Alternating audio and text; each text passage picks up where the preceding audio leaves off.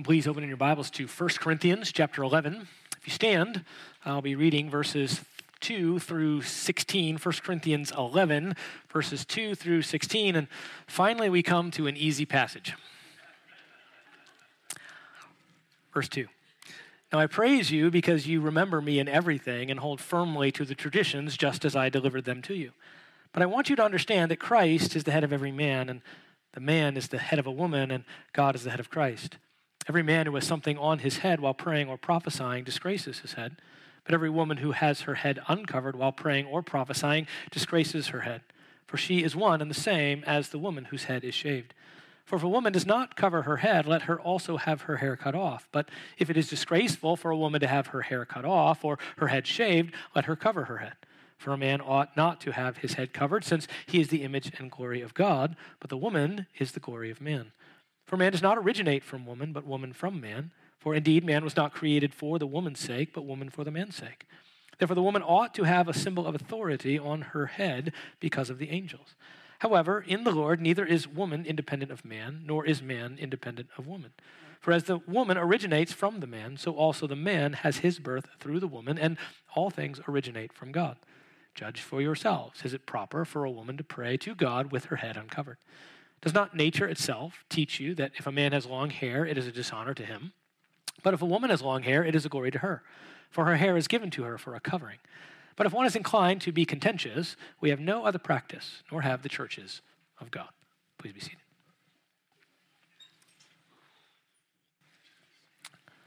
When society was patriarchal, as it was in the New Testament context, and as it has been everywhere in the world except in modern society in our day, the church avoided scandal by going along with it, fundamentally evil as patriarchy was and is. Now, however, that modern society is not at least officially egal, or is at least officially egalitarian. The scandal is that the church is not going along with society, not rejoicing in the unprecedented freedom to let women and men serve according to gift and call without an arbitrary gender line. This scandal impedes both the evangelism of, of others and the edification, the retention and development of faith of those already converted. Now, believe it or not, that's not a quote from Andy Stanley although he would probably agree with it. It's a quote from a guy named John G. Stackhouse, who claims to be an evangelical, and he wrote this book, Finally Feminist, a practical Christian understanding, excuse me, a pragmatic Christian understanding of gender. Well, pragmatic indeed, and certainly not biblical in any way. Men, that is, men in general, men and women, the human race, hate authority. That is, they hate to be under authority, yet conversely, they seem to love to exercise their own authority. In our current society's intense debate about intersectionality, patriarchy, wokeness, it seems to be lost on the overthrowers of institutions that they must exercise authority and dominate others in order to bring about their intended changes. And if they manage to get into the positions of power where they uh, that they say are needed for change, then what makes them different from the power base that they have just displaced? The answer, of course, they would say, is that they will exercise their power justly to do away with authoritarian and hierarchical structures, but this is simply impossible. The entire universe operates on structure and hierarchy. It is built into the very fabric of God's creation, for God is the creator who exercises authority over all things. The question is not whether there will be authority and structure, but will all other authorities bend the knee to the authority of the living God? What we'll see this morning is that God has designed the universe to operate under his authority, and he has designated the necessary authority structures to carry out his sovereign plan through the wise, loving exercise of his authority. So God has designed the universe to operate under his authority, and he has designated the necessary authority structures to carry out his sovereign plan through the wise, loving exercise of his authority.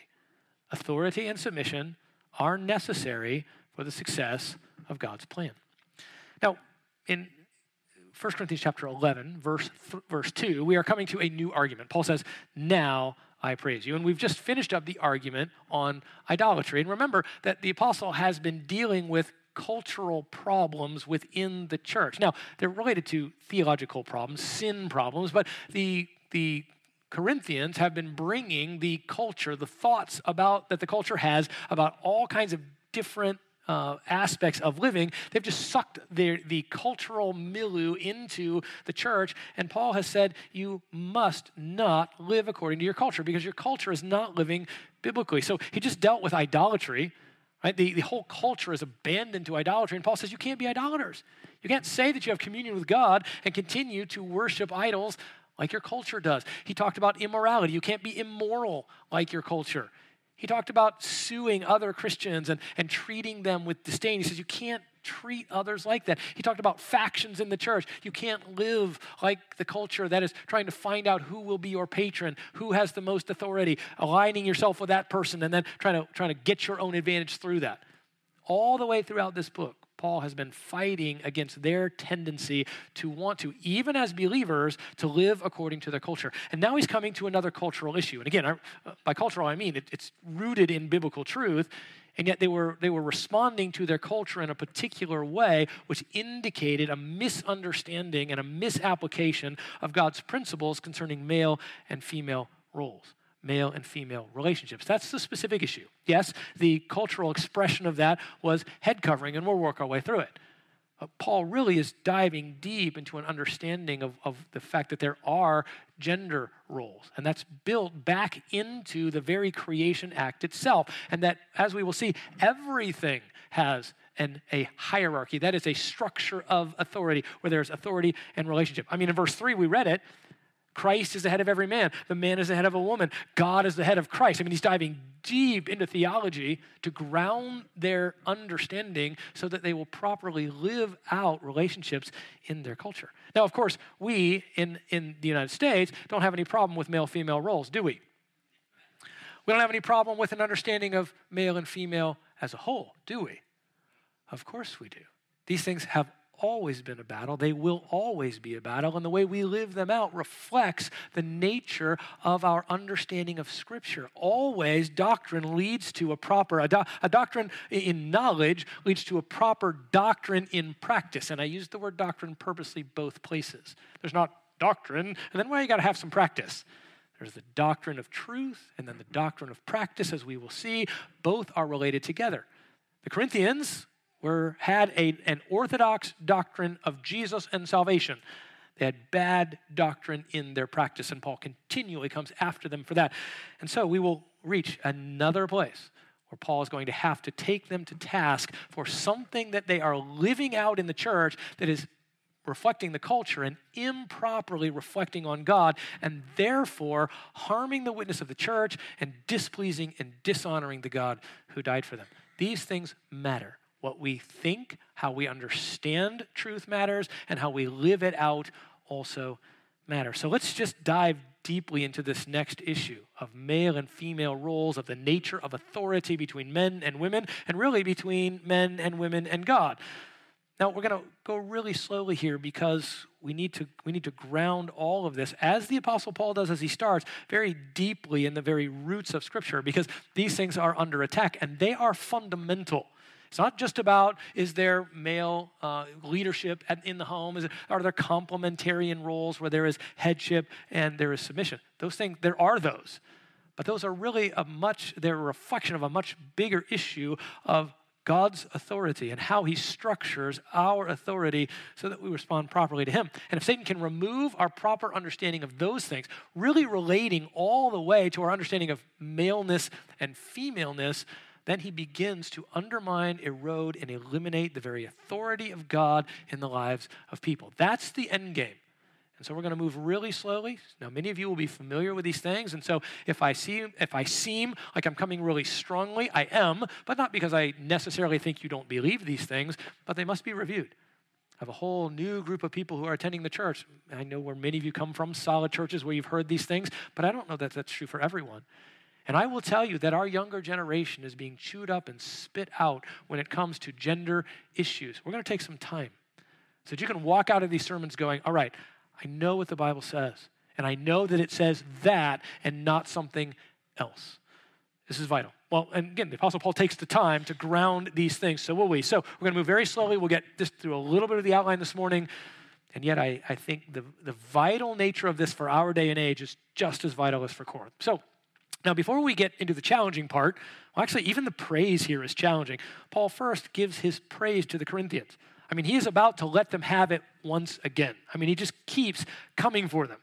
You know, it reminds me of, of, James, where he just keeps coming after his, you know, the, uh, the churches that he's writing to. It's like he's like a pirate. You know, he's got a, his pistols in both hands. He's got the, got the cutlass in the mouth, and he's just coming, right? Just keeps on. Well, Paul just keeps coming, but spits the cutlass out for a minute to give some praise, which is important because he does truly love this church and he wants to make sure he gives them credit for the things they are doing well. It's not a lot, but what they're doing well is fundamental, it's vital. So he says, now, so he's moving to a different topic. Remember, chapter 11, verse 1, re- related to chapter 10, right? So all of that was one argument, 30 through uh, chapter 11, verse 1. But he says, now, so moving on in his argument, I praise you because you remember me in everything and you hold firmly to the traditions just as I delivered them to you. And if you've been sitting through the sermons the past couple of months, you're like, what? I mean, he's praising them for remembering him. Yeah, well, maybe to not do what he said. Right? And you hold fast to the traditions uh, as I get into. I mean, they just seem to be holding fast to anything. I mean, he keeps coming against them. You can't be immoral. You, so, what does he mean here? Now, there's some commentators who say, well, he's just buttering them up before he hammers them again. So this is like a little Holy Spirit lying. No, it's not flattery. He's not simply saying, well, you know, you're really bad. I'll try to throw a bone to you about something. You're not really doing this, but that's, no, that we do that kind of thing. Right? He has some genuine appreciation for who they are as a church. Remember, he's talking to a real church. Not, it's not a fake church where there's not, the gospel isn't preached, where people don't believe the gospel. Or I would say, as we've worked our way through it, that the vast majority of people in this church were true believers, as wrestle with the wrestle and struggle that they had. So he's going to commend them for those things, and he's going to do so because he loves them. And he doesn't want them to grow overly discouraged because that can easily happen as he keeps coming after them. So he says, I praise you. I, I, I say, well done. Good job. You are doing well in this area. Well, what is it that you remember me in everything? Now, I think that probably has a, a more theological understanding to it, where even in their questions, in their wrestles, as they were struggling, I mean, all that was in light of Paul's teaching. So even as they were wrestling and struggling, saying, look, at, at the very least, right, you are remembering the things that I said. You're not even necessarily always doing them. He says, in everything you remember me. It may also be somewhat personal. Right? Well, remember, he says, I'm, I'm your spiritual father. I'm, I'm the one that came and birthed this church, that he has, has an understanding of the fact that they desire a relationship with him. But I think largely this has to do with the fact that, look, to your credit, you are constantly thinking about the things that I told you. And I would offer that praise back to this church, that you are constantly thinking about the truths of Scripture. Not the things I say, but the things Paul said, right? The things that Scripture says. And I would say, I would praise you for that. Well done. And I don't think most of you do anything without thinking about what the Apostle Paul said or what Jesus said or what the Old Testament says. You don't conduct your marriages without thinking about that. You don't pursue your parenting without thinking about that. You don't go to your jobs without thinking about Scripture. Well done. Doesn't mean everything is going well, but it is on your mind. And this is how Christians live. This is what they do, even when they're wrestling and struggling. It's all around the truths of Scripture. Paul says, Look, I praise you you, you remember me in everything. Your whole life is bound up, uh, I would say, in, in the remembrance of the truths of the scripture that Paul had given. And I would urge on you that that would always be true. There would never be a time when your whole life is not dictated by at least thinking through what Scripture says and deciding what you will do with it. But then he says, beyond simply just thinking about it, maybe even thinking about the relationship with Paul in light of his, of his fatherhood of that church, he also says, and I praise you for that you hold firmly to the traditions just as I delivered them to you. So Paul's praise for the Corinthians in the present situation, right? Says you re- you remember me in everything, and then two, you hold firmly to the traditions. Now, again, this is hard because you're like, what traditions? They seem to be abandoning everything that had to do with their practice. I think very specifically here, Paul means you are holding fast to the truths of the gospel as it is narrowly defined. That is the person and work of Jesus. And oftentimes, Paul uses, at least several times, Paul uses tradition to relate directly to that. And he uses it positively. Sometimes that word has a negative connotation, the tradition of my fathers, the tradition that my parents had. And Jesus used it negatively with the Pharisees. Look, you hold your own traditions, not to Scripture. But Paul isn't contrasting those two, right? His tradition versus you know scriptural tradition. When he says you hold to tradition, he what he means is you're holding to Scripture. You're holding to the things that I passed down to you. Second Corinthians two fifteen. Paul says, "So then, brethren, stand firm." Hold to the traditions which you were taught. It's the same word, whether by word of mouth or by letter from us. The truths about who Jesus is, what he did, and how you respond, right? You, you hold fast to those. He says, look, you're holding fast to that. Second Thessalonians 3 6. Now we command you, brethren, in the name of our Lord Jesus Christ, that you keep away from every brother who leads an unruly life, and not according to the tradition which you receive from us. It is fascinating. It does seem that that word tradition is not only the principles, the commands, but also has to do with the way those commands are lived out. Very much like we saw last week, where you imitate Paul, you imitate Jesus, not only in what they said, but also in what they did in living out the truth. We're not supposed to separate those in any way. Now, they were wrestling on their keeping of the how you live. But it seems like Paul is commending them for remembering what you were supposed to believe. And I think this is cemented for us. Turn to 1 Corinthians 15, just turn the page uh, to the right there. He says, Now I make known to you, brethren, chapter 15, verse 1, the gospel which I preached to you, which also you received, in which also you stand by which also you are saved, if you hold fast the word which I preached to you, unless you believed in vain. For I delivered to you as a first importance what I also received that Christ died for our sins according to the scriptures, that he was buried, that he was raised on the third day according to the scriptures, that he appeared to Cephas and then to the 12, and after that he appeared to more than 500 brethren at one time. Those are the basics. That's not the only thing Paul taught. But those are the basics. That's the gospel. What Jesus did, that he died for our sins, that he rose again, that we are to repent and put faith and trust in him. So he says to them, he commends them for holding fast to the gospel. He says, You believed it. You received it. You stand in it. Don't abandon it, he says. Be careful. You believe that. Don't, don't fall away from it. Now, this is, he's already done this. Just again to remind you, turn back to 1 Corinthians 1. He started the letter this way.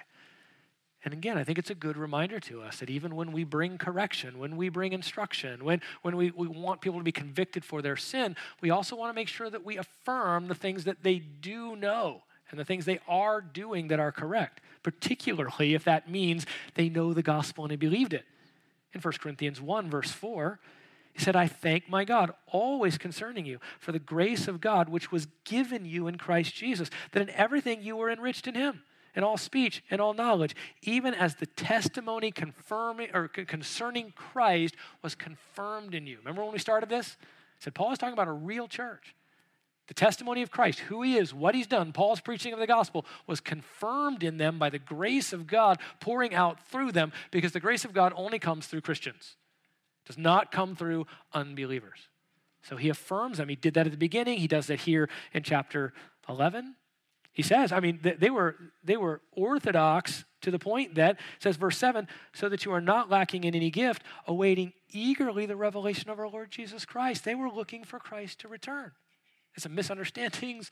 They were blowing it big time in a lot of different, very serious ways. And he says, Look, you're real believers. You're holding fast the gospel. And he commended them for that. And I would commend you for the same. Well done that you are clinging to the truths of Scripture, to the person and work of Christ, that there's no other means of salvation, that Christ is preeminent. Christ and Him crucified, which Paul then comes back to say that is the only message. Don't give that up. Don't go after anything else. And that's what I would urge you. It all starts there, it doesn't stop there. Orthodox belief does not stop with just what you know, even the things you've truly believed. It continues on into the things you do if it's truly orthodox. But we always begin with faith. We always begin with who Jesus is. And so, again, I would urge you, it, it becomes really easy for us to start calling everyone unbelievers. Right? As you've come from churches perhaps that didn't have a good understanding of God's sovereignty and salvation, that He alone saves, as you come from churches that were maybe lukewarm in their practice, maybe that were shallow in their teaching, and all of a sudden everybody in your past was an unbeliever, be really careful of that. And people you come, come across, you know, well, there's, there's unbelievers. It, that's such a serious thing that we don't say it as a church unless we work all the way through church discipline on someone. then we say, then only then are we willing to say, I'm going to treat you as an unbeliever. Be so careful. I mean, if someone can't profess Christ, I understand. It, that's not a believer. We have to be so careful. And even with a church like Corinth, which I would say wrestled in its practice to a greater degree than Grace Community Church. Even a church such as that is commended for clinging tightly to Christ. That's no small feat in this world. Right? Uh, the vast majority of people don't cling to Christ at all. So we ought to rejoice when they do, and we ought to be thankful when anyone does and when any church does. Well, Paul thanks them. He praises them. You're doing well in remembering me, thinking through the things that I have said, and then holding fast to the traditions, the most basic things. John MacArthur says this the basic problem in the Corinthian church did not concern doctrine, but morals, not theology, but lifestyle. They were orthodox, but not pure. They remembered and believed the cardinal truths about God's nature and work, but they did not live godly lives. So Paul praises them for their strengths before he again begins to correct their weaknesses. And in this case, their misunderstanding of male female roles and relationships. He's going to come for them again. Cutlass back in the mouth, coming after him, coming up the, you know, coming up the coming up the rigging, you know, getting ready, getting ready to go after him. But he wants to make sure that they know that he appreciates that they're holding fast to Christ. Now, that was the easy part we now move to an introduction of Paul's teaching on hierarchy, authority, and submission. Yes, I said all three of those words, and those are your outline point, all right? The one, so Paul's introduction of hierarchy, authority, and submission. Now on, you can just do H and A and S, has, because I'll be saying that quite often. Hierarchy, just simply the fact that relationships have structure and they have an authority, an inherent authority structure. That's what we mean by a hierarchy, and it's not an evil word. It is the way that God has built the universe. And that hierarchy involves authority and response, right? Submission to authority and the proper exercise of authority. These are not things that Christians are afraid of, they're not things that Christians deny in any relationship. There's no such thing as a relationship that does not have an inherent structure to it. And the Bible gives us an understanding of how they are to work. And who better to look to for relationships? Why would you look to the world to tell you how men ought to relate to women? They're doing a good job, aren't they? I mean, think about that for one second. Think about the domination of women down throughout the ages where men have harmed them and where women have fought back against them, undermining and manipulating, and where there's been this war between men and women. Oh, the, the society's getting it great. So, you know, along with John G. Stackhouse, we got to start doing what our society does. I mean, utter disaster. There's only one person who knows how to conduct relationships, and that's the God who built them. It's the safest place in the world to be living out a relationship with the proper authority structures even though men are sinful, even though Christian men and women sin mightily in relationship, it is the best place to be safely in the arms of our God through Scripture. And He's going to tell us. So we make no apologies for the strength in which Paul lays out, particularly here, male female relationships. And yet we have to properly understand them because they have been much perverted, even by Christians down throughout the ages. So Paul says, he begins this, he's going to launch into this long discussion on male female relationships by saying, I mean, classically, I want you to understand. I mean, this is the pastoral mandate. As the pastors of the church, we want one thing for you. We want you to understand. We're not saying, well, just go do this. Run out in a you know, fit of emotion and you know, go be like this. Try to live your marriages based on your gut feelings. No, you need to understand. You need to know it's a very strong word. You need to have the ability to properly grasp the principles involved to the point of being able to do them. It's not just have information about, because I want you to understand. This is what we long for you to do. Again, you can't fight against a rampantly evil society unless you understand. We're not here to just say, well, go out and do or pay no attention to, you know, to teaching, just pay attention to emotion. We'd be fools to do that. We want you to understand, and that's why we come week after week. We spend 50 to 55 minutes explaining the scripture. You go take your kids on Wednesday night, take them to Truth Track, and they've got, they've got catechism questions over and over, right? 50, 60, 70 of those things that they keep going so that we understand the truth of the scriptures, and then we teach how to live that. Our teenagers are getting 45 to 50 minutes on Wednesday night of teaching them to understand, and then we put them in places where we live that out so they understand what it looks like, not just understand how it was said. Everything we do teaches, just like you do in your home, right? Everything is teaching. You want your kids to what? Understand, not just do. You want them to know. You bring them up in the discipline and instruction of the Lord. Well, that's what the church does. That's what we're here for. We are not here to party. We are not here to play. We are not here to stroke people's egos. Paul says, Look, I want you to understand, which means I have to tell you where you're wrong, teach you how to do it rightly, and then hold you accountable to those things. That's what a church does. That's why you're here. You wouldn't be sitting here if you didn't want that. Well, that's what we do. And so now, having said that, we're going to dive deeply into a word study. You're like, whoa, really? On Sunday morning? Yes, I don't do this often actually, because generally the word study is pretty obvious. What the English word says, it means. You're like, okay, so the Greek is this, and the English word is this, and it means what the English word means. But in this case, there's a huge debate. The whole nature of this passage swings on one word, and it is tremendously debated. So, we're going to get a little instruction in hermeneutics this morning, and we are going to go all the way through on one particular word study because we have to get this right. The word is in verse 3, and it's actually used 11 times in this passage. And the word is head. Verse 3, I want you to understand that Christ is the head of every man, the man is the head of a woman, and God is the head of Christ. Now, you're well taught, you're a well taught congregation. Probably immediately you're filling in there, okay, you're thinking head. I know in Ephesians it says that the wife should submit to her husband because the husband is the head of the wife as Christ is the head of the church. So it's probably got something to do with authority and submission and submitting to Christ. You're well taught people, you're probably immediately thinking that. Guess what? A lot of really smart commentators disagree with you. In fact, most of the evangelical conservative commentators that I read for this passage that I've been using all along lost their minds on this passage. Because I would say they're culturally conformed. They don't want to hold strongly to the idea that there is an authority and a, and a submission in male female relationships, trying to teach something like the woman is the glory of the man, a woman should have a, a, a symbol of authority on her head. They're like, we want no part of that. And so we'll just say that authority is not even found in this passage. That's what they say. Good, real commentators who I've been quoting to you all along suddenly say, no authority here. No hierarchy structure, no hierarchical structure, just all about source, maybe. We'll talk about that. Maybe all about just being preeminent, but with no thought of leadership. I mean, we just read the passage. This, you're going to have a hard time doing that. But I want to walk it through because the, this, uh, most modern commentators are now using a word study to say that this word does not mean authority. It does not headship, that has nothing to do with authority or submission. So we're going to do the word study ourselves right here this morning. Now, as you know, the New Testament was written in Greek, not English. All right? So you have to look at the Greek manuscripts in order to be able to understand the Greek words which are behind the English ones. In this case, in verse 3, and all throughout, the word head in English translates a Greek word, kephale. Right? So the Greek word is then tra- used, translators look at that word and say, oh, we're going to translate that as head.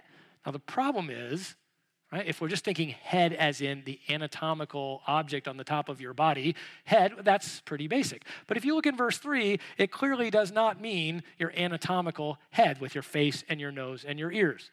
Okay, Christ is the head of every man. It's just that's not going to work. Right? The man is the head of so it's going to have to be what? A metaphorical usage. That is, it has it has a connotation of a certain aspect of living. We call it headship. Right? So it has a metaphorical usage. So, understanding that the word kephale is used 75 times in the New Testament, the Greek word, the New American Standard translates that Greek word kephale as the English word head 69 times. Okay, so you can start doing your math if you need to. 28 times in the Gospels that all refer to the physical head of a person. Three times in the book of Acts, again, physical head. One time in the book of Romans, physical, uh, it's the, it refers to the physical head of an individual. Now, eight times here in 1 Corinthians, it also refers to physical head. The man's head, the woman's head, just keeps talking about that back and forth. We read that. Okay, so the physical head. Three times here in 1 Corinthians, it assuredly means the metaphorical concept of headship, and those are all in verse 3. However, there are two times in this passage where the reference could be physical or metaphorical. All right, so look at verse 4. Every man who has something on his head, that would be physical head, while prophesying, uh, praying or prophesying, disgraces his head. Okay, we're going we're gonna have to work through that. Is that his physical head that he's disgracing, or is he disgracing his head, the one Christ who's the head over him? We have to work our way through that. It's used in one way with the woman as, woman as well. She's got something, she, she's supposed to have something on her head, and if she doesn't, she disgraces her head. So those two instances, all right, might be physical head, might be metaphorically referring to the idea of headship. Now, moving past, four times in Ephesians, Paul uses it metaphorically, not to refer to a physical aspect. Three times in Colossians, all three of those are metaphorical. And then back to John writing in Revelation, he uses it 19 times. They all refer to the physical head of a person or a creature, mostly creatures, beasts, and the head, their heads, like seven heads and seven crowns. So, if you were adding, 57 of the 69 occurrences translated as head are physical, the physical head. 10 times where it's clearly a metaphorical concept of headship, and then two times whether it's either metaphorical or physical. We're not sure. Now, then, thus, the 10 undisputed times in the New Testament where the Greek word kephale is translated head and where it's used metaphorically are all by Paul, 10 of them, right? Where he uses the concept of headship. Of the 10 times Paul uses it metaphorically, five are undisputedly in relationship to authority. We'll read them to retain the concept of authority, actually the source of authority, the way, the place from which authority comes. Three others are disputed references, and the references are all here. These are all disputed. Does that mean authority or doesn't it? Right? Now, you might be wondering, if you're doing your math, well, we did 69 times, it's translated head. Well, how is kephale translated the other six times? Well, four of them, interestingly enough, so the Greek word kephale, when it's not translated with the English word head by the New American Standard, four other times it translates the word chief, as in chief cornerstone, preeminent one, right? The one that is above all the others, which you might already get the idea that that seems to give you some idea of leadership or rulership or preeminence or having the first place. One time, this is fascinating, it's used in the book of Acts by Luke. He says Paul was getting his kephale cut, his head cut. No, haircut. It says it's translated haircut, and he uses it that way. All right, so hopefully you don't get your head cut when you go to get your haircut, but that's how he used it. And then one other instance, it's used for the to translate the word very, but it's the very cornerstone, exactly the same as really chief cornerstone. It's weird that the American Standard translates it very there when it used chief everywhere else. So in the Greek New Testament, the majority of times, the 10 times when we know it's metaphorical, it seems to relate directly to some sort of authority structure where there's, where there is authority given, where there's uh, submission following after that. Now, that's one aspect of word study. How's it used in the New Testament? You might be thinking, of course, there's another aspect, and that is how is the Greek word kephale, and how do the translators of the Old Testament Hebrew, when they translated the Bible from Hebrew into Greek, about a couple hundred years before the New Testament, how do they use the word kephale? Because they're in the biblical milieu. They're, they're looking at things biblically. So how do they use when they when they have the word head used in the Old Testament, when they take a Hebrew word that they believe to mean head, do they use kephale for that? What does it mean when they do it? Well, they do. About 281 times this word is used, and about 281 times it's used metaphorically. And when it is in the Old Testament, that is when the Hebrew is translated into Greek, of those metaphorical usages, almost all of them refer to chief, leader, or leadership. There's many times when it's just the physical head again, but oftentimes, and the most often when it's used metaphorically, it has to do with leadership, ruling, and submission. 2 Samuel 22 44 is representative of the ways that that word kephale is translated into back into the Old Testament. It's a translation of the Hebrew. It says, You have also delivered me from the contentions of my people. You have kept me as head of the nations, a people whom I have not known serve me. I don't think you have to do too much exegesis to figure out that has to do with authority and submission, serving, and ruling. Right? So that would be how the usage is when you're looking just at the Bible, Old and New Testaments. Well, again, you're well taught people, so you're thinking there's probably, well, there's another way we have to track down a word. And what is that? How is it used in the external Greek literature of the day? So if you've got people sitting around in Corinth, you know, reading their fictional novels, it weren't really such a thing, but, uh, you know, reading, reading their philosophy, was kephale used for anything other than headship and authority.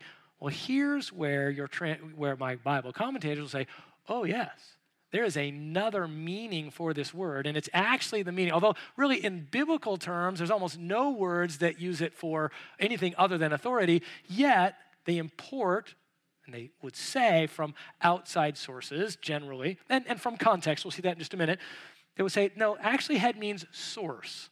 That is the place from which something originates, like the headwaters of the Nile has nothing to do with authority or leadership or submission, just simply where something came from. Right? So if something is the head of something else, then that thing came from its head. And they would apply that to verse 3. I want you to understand that Christ is the origin of every man, that the man is the origin of the woman, and that God is the origin of Christ. Well, already you're like, okay, we're going to maybe wrestle to see that you could import that meaning in there. But let's, they would say, again, in general, all the other usages in the New Testament and Old are about authority. Right? So how can they hold to source? They just, again, comments kind of magically pick that. It can't be authority, so we'll go with source. Well, it can't be from the Greek literature of the time. Wayne Grudem did a study on this. He, he looked at the sources of Greek literature during that time. Said that there's about 200 or 2,336 usages that he could find in literature from the period of Paul in Corinth. 2,000 of them denote the physical head, 302 of them are, have a metaphorical use, with 49 of those 302 applying directly to things like superior authority, rank, or ruling. But not a single instance was discovered where kephale meant source or origin. They weren't reading the Greek manuscripts. Now, again, what they would say is where, it, where it's used for a, the physical head, in the context, it carried, carried some idea perhaps of source. So there's, there's, some, there's some dispute, a lot of dispute, about how he translated those things or how he, how he thought about the context. But nonetheless, there is not a single time where it's actually used as source or origin of. You only have to, we'd have to draw that from the context. Right? Now, and they would say, okay, but let's understand that when you are translating a Greek word, it might mean something everywhere else in the New Testament and mean something different in the particular context in which it is. And that's true. That is a principle of hermeneutics. Justification in the book of James is very, it's the same word, but it's very different than the way Paul uses it. All right, so we've got to be careful here. So let's look at our context to see this very briefly. We'll be spending the rest of our months doing this. Uh, but look down at verse 8. This, here's what they would, would say immediately. No, it says the man, in verse 3, it says the man is the head of every woman. They say, well, no, that means origin. That is, the woman originates from the man, because that's what it says in verse 8. Man does not originate from woman, but woman from man. So there it is. Now, the only, only question is is verse 8 speaking of the same concept as headship found in verse 3? The answer is, if you study through it, absolutely not. In fact, the origin argument, where the woman comes from, is actually used to enhance the headship argument. She comes from him. That is why he is her head. Is the translators forgot, my commentators forgot to follow that all the way through. Because look, uh, both before and after, right? In verse 7, it says, Man ought not to have his head covered, since he is the image and glory of God, but the woman is the glory of the man. That's some kind of hierarchical relationship going on there. The woman actually is the man's glory, whereas Christ is the man's glory. The man glorifies Christ, the woman glorifies man. Now, don't freak out. We're going to work our way through that, but the Bible says that. So we're going to have to work our way through it. All right? It's a sweet thing, actually, but nonetheless. Uh, but then right after that, it says, For indeed, man was not created for the woman's sake, but woman for the man's sake. Therefore, so this whole idea of origin, does it eliminate headship? Is it replace headship? Is it, is it the same? Does it eliminate authority? Well, look at verse 10. Therefore, the woman ought to have a symbol of authority. Because she originates from the man, she ought to have a symbol of authority on her head. Oops. We can't be eliminating authority. Can't be eliminating the idea of submission and leadership. Right? So, kephale or head cannot be translated with origin on the basis of the context. In fact, the use of origin in the context only heightens the idea of what it means to be head, to have rule over, and to have response in submission. All right, we'll work our way through the rest of that. All right, but nonetheless, we're trying to, trying to give you an overview here so, so I can refer to this and I won't have to do this to you again. When you're here this morning, you're like, wow, I mean, I, I showed up for this. Uh, well, hopefully it's helpful. Right? But you got to know it because vast majority of my commentators, and if you're talking to people out in the world, they've been listening to preachers and teachers who are saying, no, there's no authority. And going, why? It seems like that to me. It's because they're, they're mistranslating the word. They're giving it a wrong meaning. Very important. Now, secondly, here's where most of my more conservative commentators went with another view of headship that still doesn't have to do with authority. This is both fascinating and puzzling. So, guys like Anthony Thiselton, others whom I've quoted to you, uh, actually, Gordon Fee, who I quote to you a lot, I really like his commentary. He loses his mind in this passage, and he starts off by saying it can only mean source. It couldn't possibly mean anything else. Anybody that read it would have said source. And I'm like, seriously? I mean, with all the other New Testament context and the authority here, really? Well, he, he, he plays his hand or, or he, he tips his hand when he says at the beginning of the commentary, hey, just know that when I get, when I get to things about men and women, I don't believe there's hierarchical relationships because I'm a man of my times. I, I, just can't, I just can't go with that. He says that at the beginning of his commentary. When he gets to chapter 14, where it says a woman should not, uh, should not speak in church, he goes, that's just a gloss. Somebody added that. I mean, he's a textual critic. He's dead now, but he was one of the foremost textual critics, which means he knows what's in manuscripts.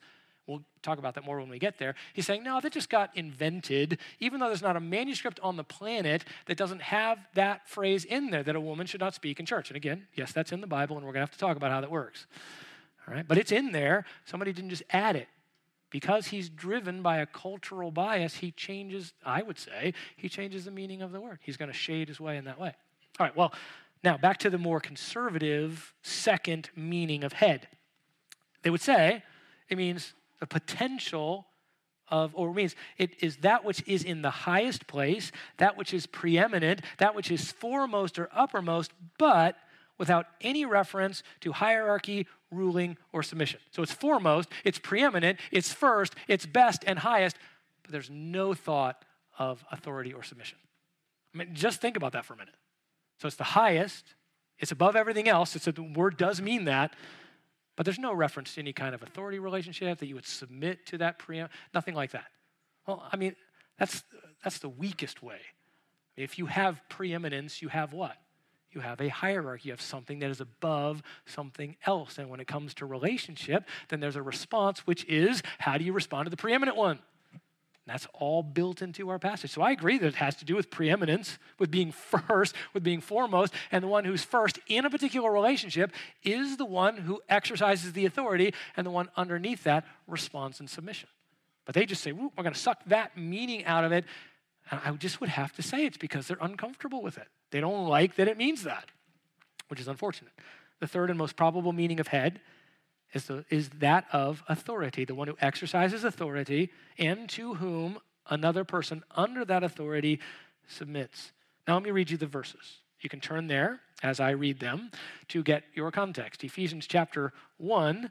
So, again, we're looking at the places where Paul uses the word kephale. Ephesians 1, beginning in verse 20. It says, Which he brought about in Christ when he raised him from the dead and seated him at his right hand in the heavenly places far above all rule and authority and power and dominion and every name that is named, not only in this age, but in the one to come. And he put all things in subjection under his feet and gave him as head over all things to the church, which is his body, the fullness of him who fills all in all. Some authority discussion there?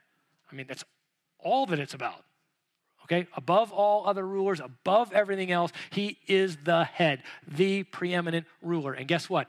Everyone else submits to him. That's the hierarchical relationship which we have with Christ. You, and all men do. Ephesians 4, so you can turn there. So Paul uses it here. Ephesians 4 15.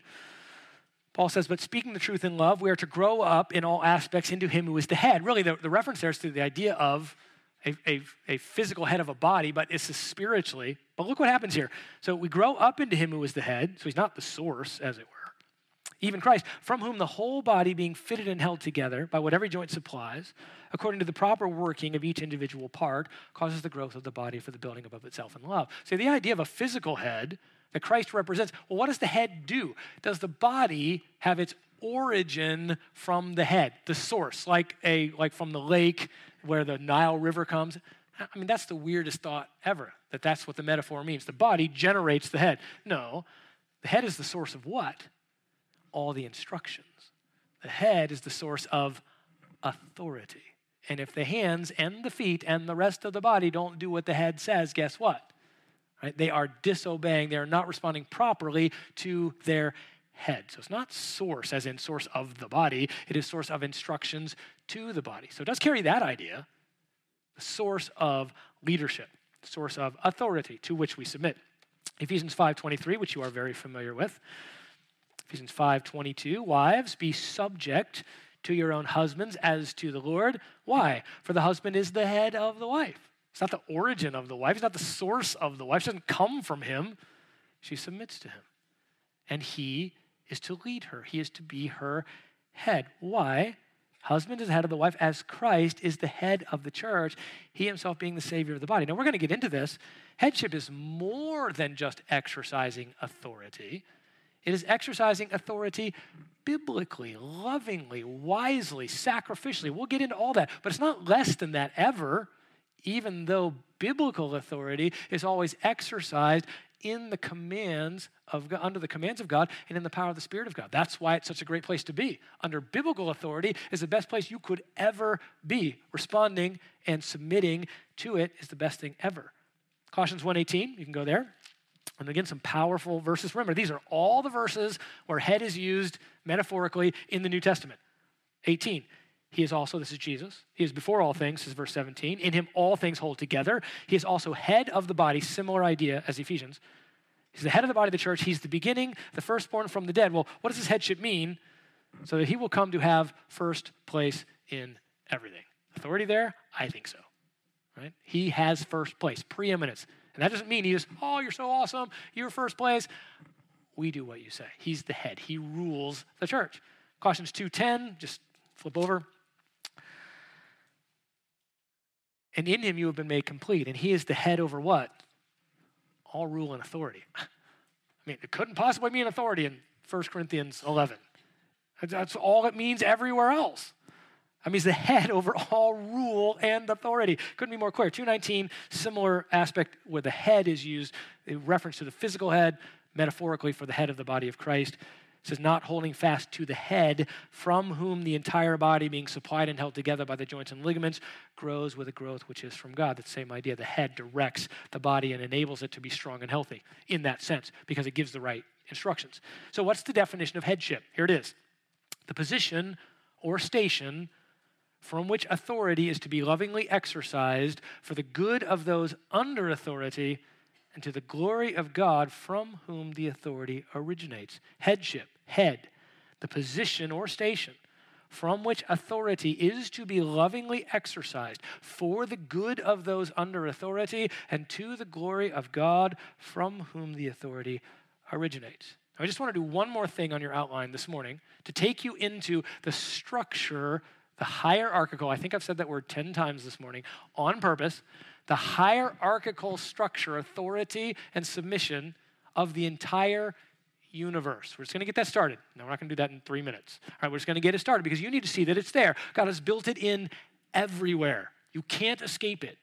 So, the nature, this is number two on your outline. Sorry to do this to you again. The nature of hierarchy, authority, and submission. You knew it was coming.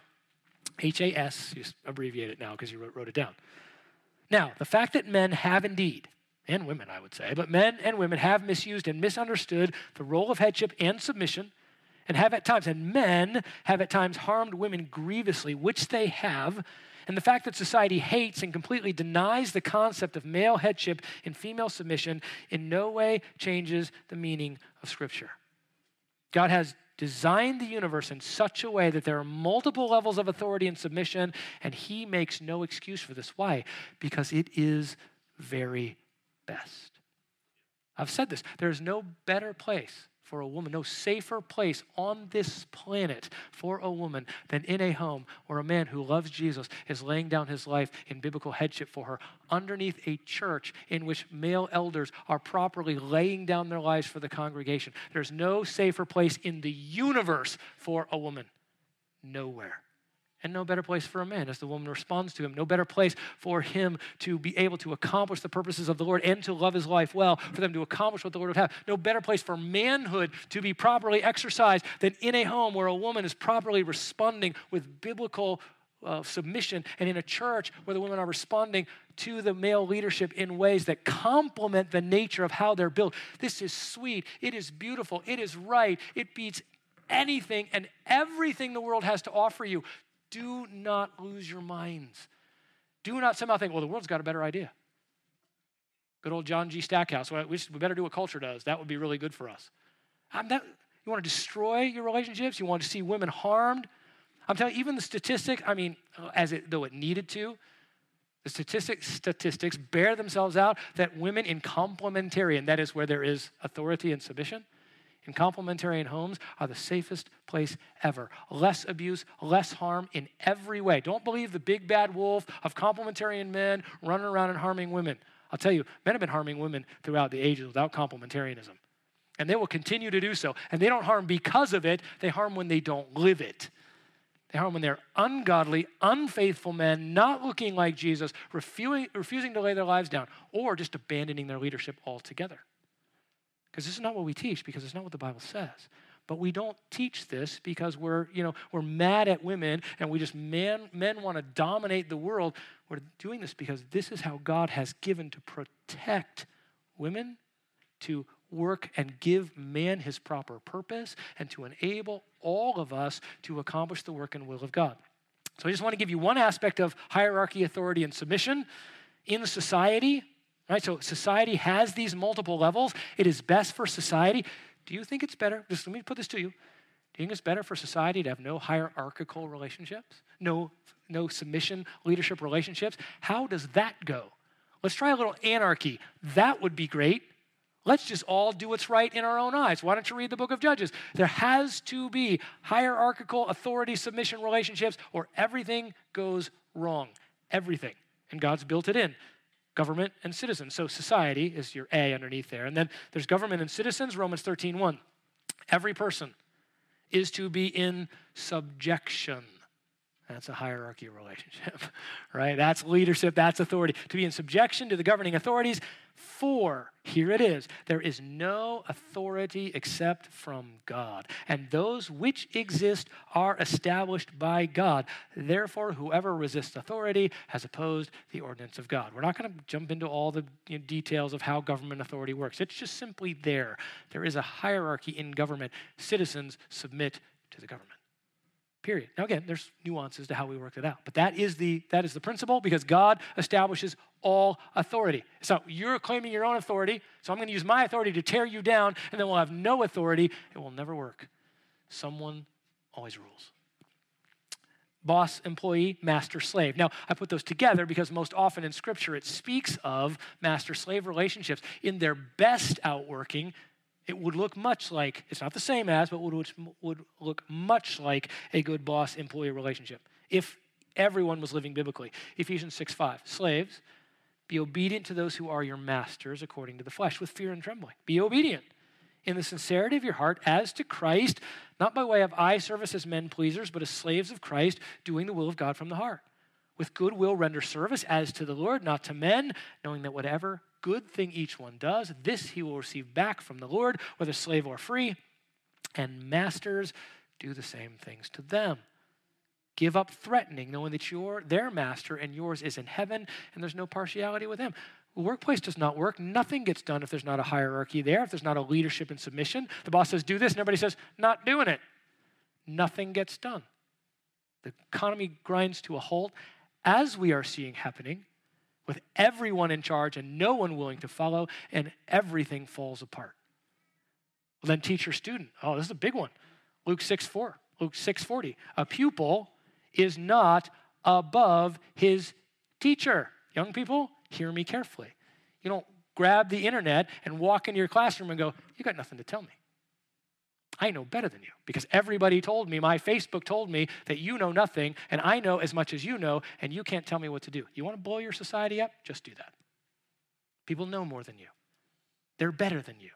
They can teach you, and you ought to respond to them. And if you don't, this whole society will pay the price. We're not even talking spiritual yet, directly. It's all spiritual because Christ is the authority. You want to destroy society?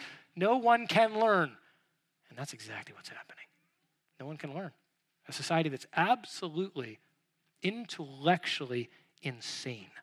That's what's going on. Pupil is not better than a teacher. Goes on to say, after he has been fully trained, he will be like his teacher. You want to have some authority? You want to say, all right, I've now reached the place where I can teach? You'd better learn.